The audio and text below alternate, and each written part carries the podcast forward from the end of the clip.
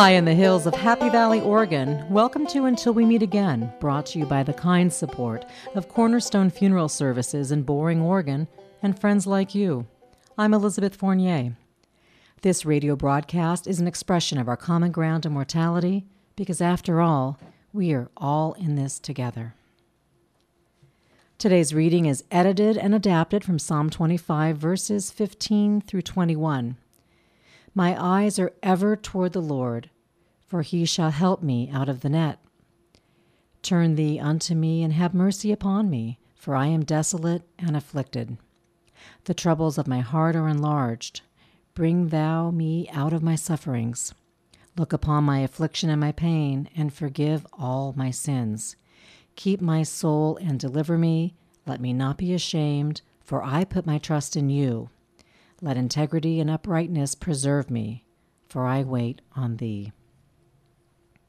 My guest today is Merritt Herring. He's a retired letter carrier whose life abruptly changed forever on July 3, 2007. It was the day when his 16 year old son Elliot drowned at Cannon Beach after getting caught in a sneaker riptide. He writes about the whole experience in his book, Lessons Learned from His Son's Life and Death. Merritt, I'm thrilled you're here. I appreciate you coming on until we meet again to talk about this. And this is going to be the first part of a two part series since your story is so powerful. And I think it's really important to talk about the actual event in the first part and how that all played a role in your life and really how you've moved on Thank to you. your healing. I'm delighted to be here. Thank you kindly. There's a photo of you on the very back of the book, and it's the last picture that was taken of all five of you. You have four children and yourself, and it was a photo that you say it's the merit in that photo is no longer here. The likeness of that man, it's departed, and there's a heaviness that's not in the place. And it's something that you say that we can definitely see in your eyes. Yes.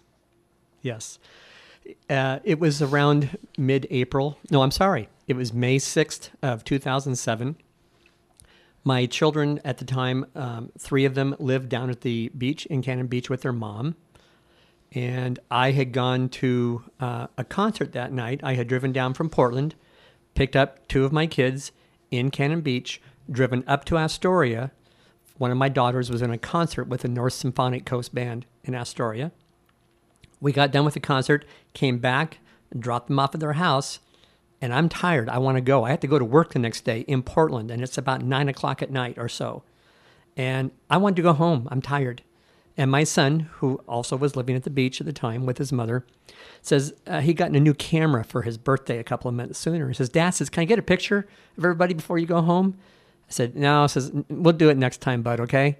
He goes, Well, just one picture. Just just take a few seconds. I said, Elliot says, I'm really tired. Says, It's been a long day. Says, says I promise we'll get a good picture next time. And then he asked me one more time and says, I promise, Dad, it'll just take a few seconds. And I can only attribute what happened next to the Holy Spirit. Something kicked my heart and said, For Pete's sakes, let him take a picture. I had a an old Chevy Blazer at the time, a school bus yellow Blazer. And so Elliot set the camera on the hood of the Blazer, and we went back and took a picture of the four kids and myself. Um, which, if you look at the picture on the book, it's a little bit tilted because the hood was a little bit tilted. And it ended up being a picture for the ages because it was indeed the very last picture ever taken of my four children with myself. Uh, Elliot was gone uh, about six weeks later, and uh, said it was it was a, just a magical, magical day. And I a it's a day I remember as because it was five, six, seven. I'm a thing. I have a thing about numbers and dates. And I found out years later, a little aside, on my mail route that I had for 27 years, a little boy was born on that mail route on May 6th, 2007. And I got to know him and his sister and his family very well. And to the day that I retired, I never called him by his first name. He was always just, "Hey, five six seven, how you doing?" And he he and his mom always thought that was kind of sweet because of the reason behind it. And I bet he actually says, There was a man that used to call me 567. Wouldn't it be amazing if that was still his handle or his nickname today? If I saw him, that's what I would still call him, and he, wouldn't. I don't know if I even know his name, which is kind of embarrassing. He, he's just five six seven. Yeah, Always little, little angel brought to your life. Yeah, exactly. Nice. Exactly. So that's why that picture. But again, uh, to to get back to your original point, um, if you see photos of me now compared to that photo or any photo taken of me before July 3rd. There's something there on July 2nd that's not there on July 3rd. I don't know how to describe it. It's a different in the lighting. It's a different. uh, You use the word very accurately, a heaviness. Um, but I can, if I see a picture myself, I immediately know whether it's a before or after picture. There's not a doubt in my mind. It's just is as obvious as the day is long. Going back to that day that this all happened and you first got word that your son was lost, as I keep hearing, or he's gone. That's what it keeps the words in the book gone, a very heavy word to use. It's amazing God's graciousness that you were at this symphony, you're saying, and then you, uh, your daughter went and got in a vehicle with someone else. You had got the call saying, you need to get down here. And in that moment, you were able to catch her and get her to come with you. She didn't have a cell phone. You didn't know where she was going. And that, just think what an even crazier situation that would have been if you had to. It had been horrendous. Yeah, because I had received the phone call. I, I didn't really understand how serious it was yet. Uh, the kids' mom did not want me to, to grasp the entire situation because she needed me to drive safely from Astoria down to Cannon Beach. But I had to grab Valina, my youngest daughter, who had been in the concert. And I couldn't find her anyway. I'm going to the theater where she performed, no place. And I literally saw her as she was starting to get into a vehicle and drive away it it could have been three or four hours before we would have found her and to have that on top of you know already dealing with what had happened in cannon beach it would have been too much. So it's one of a myriad of events over the next few days that i look back and going wow god really had his hand in this. There's just blessing after blessing after blessing that you don't necessarily see at the time you're going through it because you're so overwhelmed with the um, horrendous event. But looking back it's, it's like whoa it's pretty amazing I think in general, we always separate ourselves from experiences in the news.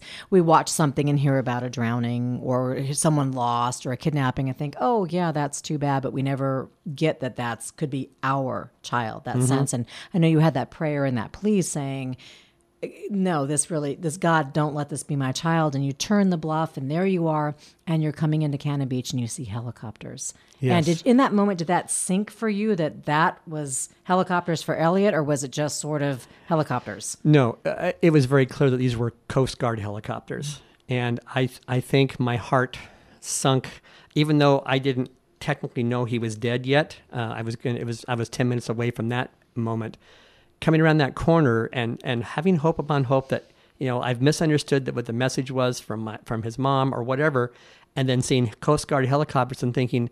This is really serious because they don't just call it a Coast Guard helicopter because some kid is splashing in the water and they can't get to him. It means that something is really serious. Uh, that was a that was a monumental moment for me. And were there people actually standing in the ocean, in the waves, people with binoculars? What sort of scene unfolded when you drove down there? It looked like a cheap disaster movie, and I don't mean it to say to be flippant, but uh, we drove down in, into Cannon Beach, parked the car at uh, the kids' uh, the kids' mom. Her name is Cynthia at Cynthia's home, and walked a few feet north, and all of a sudden, as I'm looking down the beach, there are dozens, if not hundreds, of people. There are ambulances, fire trucks, police cars. Uh, there are dozens and dozens of townsfolks on top of their pickups with binoculars glued to their eyes, and they had been like that for a couple hours by that time. Uh, Cynthia kept telling them, you know, he's gone. You need to stop looking, and they wouldn't because it says it can't be Elliot. We can't lose a, a local kid. Uh, if, if I remember right, I may have my numbers wrong. I believe that Elliot was the first local child to die by drowning in Cannon Beach in something like 30 years. So the and and he was a remarkable kid. I know it's easy for me to say that I'm his dad, but he really was. And the the uh, the community was really devastated by this. And so I walked out into this, and it was it was just it was you know it, it was just this maelstrom of of events going on down there with the calmness of the ocean lapping you know continually never stops of course So prior to him slipping away, he was there with two friends, just like an average day, just sort of hanging out, just playing and being safe. Yes, and I've actually found out a little bit more about this since my book came out.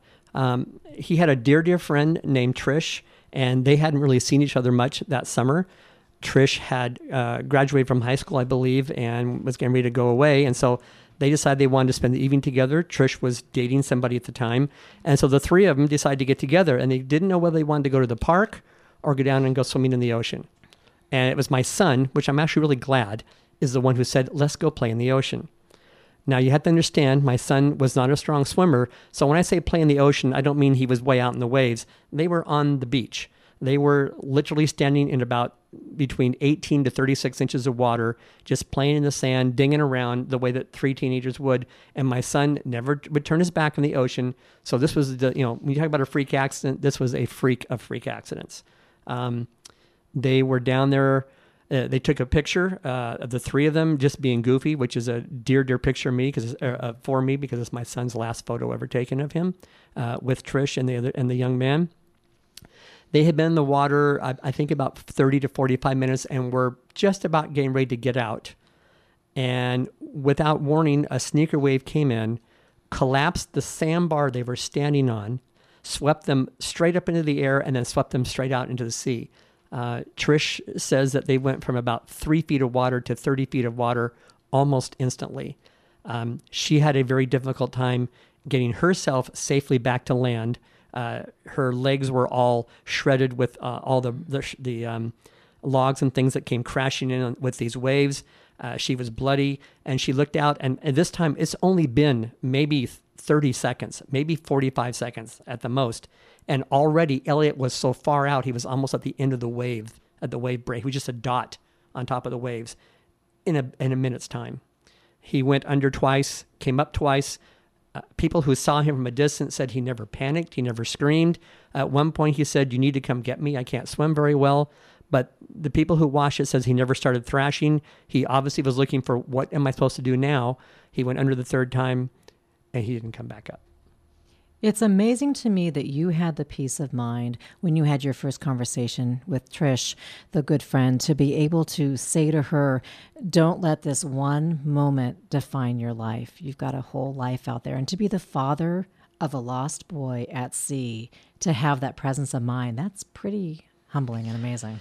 Well, and I appreciate that. But uh, again, and I think I mentioned a little bit in the book, um, Cynthia had pulled me aside and wanted to make to me wanted to make sure that I knew that Trish and the young man with her had done everything they could to save Elliot's life. Nobody had made a mistake, nobody had been irresponsible, and she wanted to make sure that I didn't respond in what would be a normal father's way and say, What did you guys do? What was wrong with you? And so by the time I had that first conversation with Trish, several minutes have gone by. I had seen her in the ambulance, and I've never seen anybody whiter, uh, more pale in my entire life. And she was beyond upset. She was beyond whatever word you wanted to come up with. She was beyond that, and I. I, am sitting here and I'm talking to her. It, it's now been 30 or 45 minutes after the event, and I'm thinking she has to live with. I'm imagining what's just happened. She saw it, and what she told me later on, which was actually worse, was she heard it. And so, all I could think of was this woman has gone through this. She's going to have this in her vision, in her conscience for the rest of her life. I don't want this to be the last thing she ever does, and and her life doesn't go anywhere. And and it hasn't. She's she's a very successful young woman, and part of that story we'll talk about later, of course. My guest today is Merritt Herring. He wrote the book Lessons from a Son's Life and Death. We're at the first of a two part series here, speaking to him about his life so you share at one point in your book the very first night had gone by. It's 3:25. The clock is telling you this in the morning. You're in the motel room and you finally need to sleep and you think to yourself while you stare at the clock, you've only known your son has been gone for 6 to 7 hours, but it felt like you had aged 10 years. Oh yeah. It, it's funny. I can even now as I'm doing literally right now, I can close my eyes. I can still see that little clock with the pink face and it says 325 and i'm going i'm never going to be able to fall asleep for the rest of my life i'm going to have this image of my son out in the ocean forever and of course god in his grace allowed me to get a couple of hours sleep. Um, and, and i was not alone that night. I had some help. Some people came and helped me greatly which i definitely want to talk about. I want to talk about that now. So you from your congregation from your life you had beautiful people come and pray for you. You actually had your best friend and his wife show up. You had a lot of grace here. Yes, um, I have been um, uh, surrounded in, in, my entire life with a plethora of amazingly deep friendships uh, from high school and college and churches. Uh, but there's one friend, better than any other, uh, named Roger. And he happens to be about five feet away from us right now on the other side of the wall. And Roger, um, Roger's the kind of friend that you can't ever plan. Uh, our relationship began in November of 1975 over um, a combined love and, and, and passion over good old fashioned rock and roll. Um, the heavier, the better. And our relationship just blossomed uh, over that time period, and we have stayed close and closer and closest for 42, almost 43 years now. He was um, the first person I called to let him know what had happened, and I, and I honestly don't remember. I think I left you a message. If I if I'm correct, I don't think we talked directly that first time. Um, there he is. Yes, I remember you left me a message, and I didn't get right back to you, and I've always kind of felt a little guilty. That Oh, didn't a get right back to bit, not a bit. And and in a, in a little side note, I know that he kept that message for several years, uh, listening to the the bleakness, and you could hear the ocean in the background and and the cry of my voice. And so I left him a message, and I had other people to call. Well, unbeknownst to me, Cynthia, uh, again, my children's mother, uh, called Roger back and said, Roger says you need to get here because Merritt doesn't know anybody here except us, and he needs somebody to support him. Well, Roger and Susie don't live in Cannon Beach. They don't even live in Portland. They live down by Salem, so it wasn't like they could get in their car and get there in 10 minutes. And they knew they were going to have to stay there for several days. So they got in their car, packed immediately, drove all the way to Cannon Beach. Um, I got back to uh, a motel where I was going to be staying at and was by myself for a little while, had a couple more phone calls. And then Roger and Susie uh, showed up on my doorstep and we wept together for a while. And then basically, uh, Roger and Susie stayed there at that motel room for the next three days where I hardly ever saw them because I had all kinds of things to take care of. But they wanted to be there for me just in case I needed them, which, as it turned out, um, the next day, uh, I woke up about 5:30. It's the 4th of July, which is not my favorite holiday anymore. I never celebrate the 4th of July anymore. And it's a 4th of July day in Cannon Beach. There's going to be a parade. There's people everywhere uh, down at the Oregon coast. My oldest daughter, Maria, was in Germany at the time. She was on a um, school vacation, so to speak. And she not only was in, in uh, Germany, she was about two hours away from any kind of civilization. And somehow we had to get a hold of her to tell her what had happened. Uh, the rest of the family, uh, Elliot's two other sisters already knew, of course.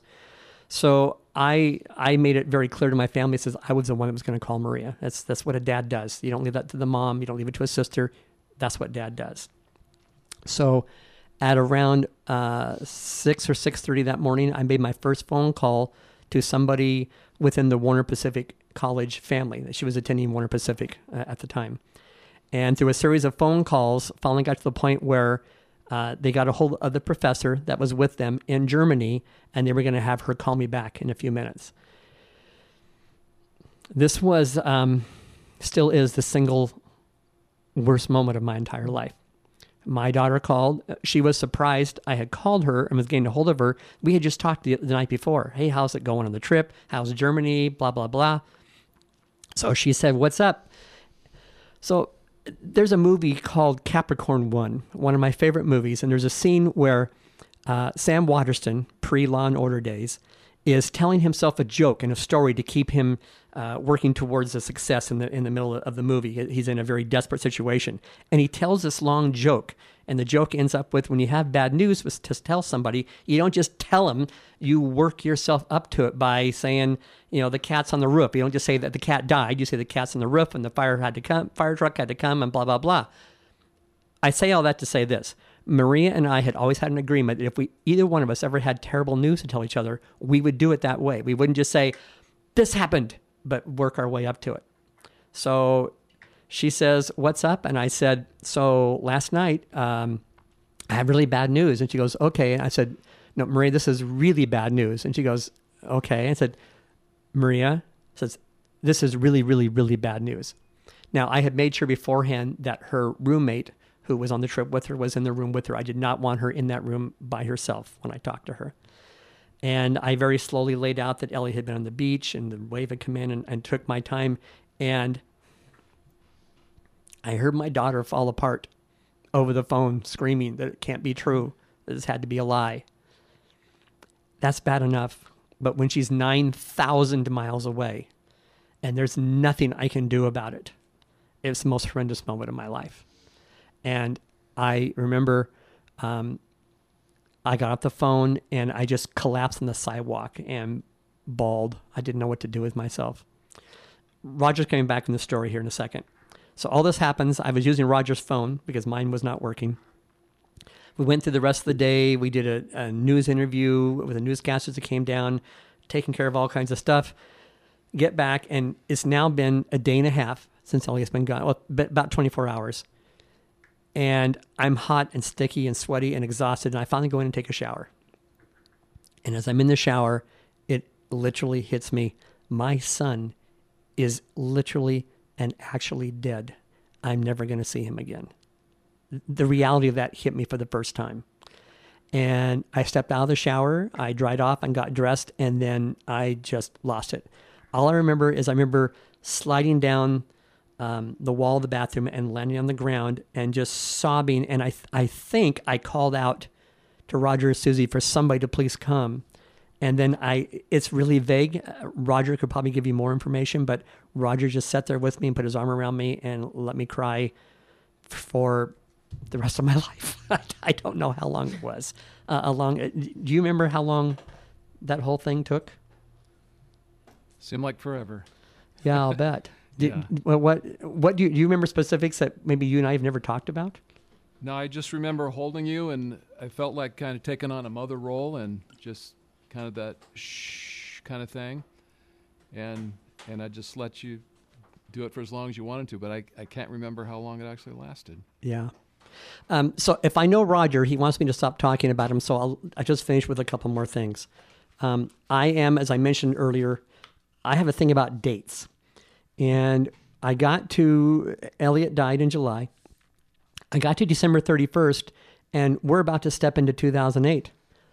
Only I had to step into 2008 without my son, and I don't want to do that because in 2007 my son was still alive. In 2008 he's going to be dead the entire year. Mm. I don't want to have 2008 get here ever, and I just I don't I don't know if I would call it becoming irrational, but I became unconsolable. I called up Roger. Now this is New Year's Eve. Roger's got a nice looking wife. He's probably got big plans for New Year's Eve. And he just took the time. And I remember at one point, because I remember I noticed this in the clock, I started talking and crying and sobbing, and I went 25 minutes nonstop, and Roger never said a word. He just let me get it all out. In the 12 years since, especially those first five years, we'll call it, Roger was there every time I needed a hand, every time I needed a shoulder, whether I was angry, sad, whatever. But better than that, he had the wisdom to ask me some of the most amazing questions. And I wish now I should have written them down in a notebook because he asked me some amazing questions like, well, what's it like to think about this particular item with your son being gone? Things that other people would never ask me. And it was good, it was healing for me to express that. But the depth of love it showed that he really worried and was concerned about me is something I'll take with me the rest of my life. And, and I know, and this is the last thing I'll say, I promise Roger, then we'll be done. Elizabeth, I know at the end of my life, when I look back and I think about the blessings I've had in my life, besides my family, I will be amazed that God chose to bless me with a man like Roger in my life for so long. Because if I had designed the perfect friend, it wouldn't have looked like him. It, it, I, it wouldn't have begun that. It wouldn't have been that good. Roger is just that exceptional of a man, and I, I think you can hear my voice how much I love the guy. And incredible, he loves me the same way. I, that I can't explain at all. I love the Roger praise. He fully, fully, fully deserves it. And you're fortunate. Again, I, I want him for my best friend, but you have him. Have so him. he's already taken. Yep. Uh, Roger just happens to be the engineer, engineer here at KKPZ. He does a wonderful job. And fortunately, by the grace of God, I got to meet him about 25 years ago. He was good friends with my roommate at the time. So God really brings us all together, full Yep. circle. And Yeah. there he is with a beautiful beaming face. And we love you, and many do. So you deserve your moment here. And I appreciate you, Merritt, opening up because men, probably you find this too, don't open up so greatly about friendship, right? it's so important. I, and like I said, I have a lot of very, very close friends, and, and I could spend 20 minutes on each one of them. but more than any of them, uh, other than my wife, Jill, uh, Roger is the dearest friend I've ever known. I have told him things I've never told another soul. Uh, and I know that he's told me things that he's never told anybody else. I, I would trust him. I would trust him with my children's life. That's how much I trust him and love him. Nice. yeah. But that's enough for Roger. All right. So you found out that there are people on six continents p- praying for your family during all this. Yes, uh, that's one of those good things about the internet. Um, it, it obviously our church was contacted, and they contacted other churches in the area, and the people in those congregations contacted other congregations, you know, in the Northwest, and then throughout the country, and then eventually it got over to Europe. And I actually heard stories of people years later that that were living in Belgium at the time and said. I remember you. You were the guy that lost his son in the in the water, and we, we our church prayed for you in Belgium. I'm going, what? And yeah, I mean, literally every every continent but Antarctica, and I can't even say not Antarctica. I just don't know for sure. Nice. So you found during this time the Coast Guard really had predicted that Elliot would be found south of the border of Yes. Oregon and California, maybe even San Francisco, the way the tides were going. But 16 days after he disappeared, you heard that a young man was found just north of Cannon Beach, and you just knew in your heart this yeah, was yeah. Um, we didn't actually find out for six more days. We didn't get an official identification, but obviously from the from the uh, size of the young man and where he'd been found, we knew it was Elliot, and so we we did recover his body 16 days later. And I, I can't even say what was that like because how could you even ask a father to explain what that's like? Um, I, I don't know, and and I, and I say that mainly because his mom really dealt with it more than I did. I was back to work full time. I couldn't really take more time off, and there wasn't really anything for me to do. So she really handled all the arrangements. And um, I mentioned in the book, uh, Cynthia and I are divorced, but we have a very good relationship.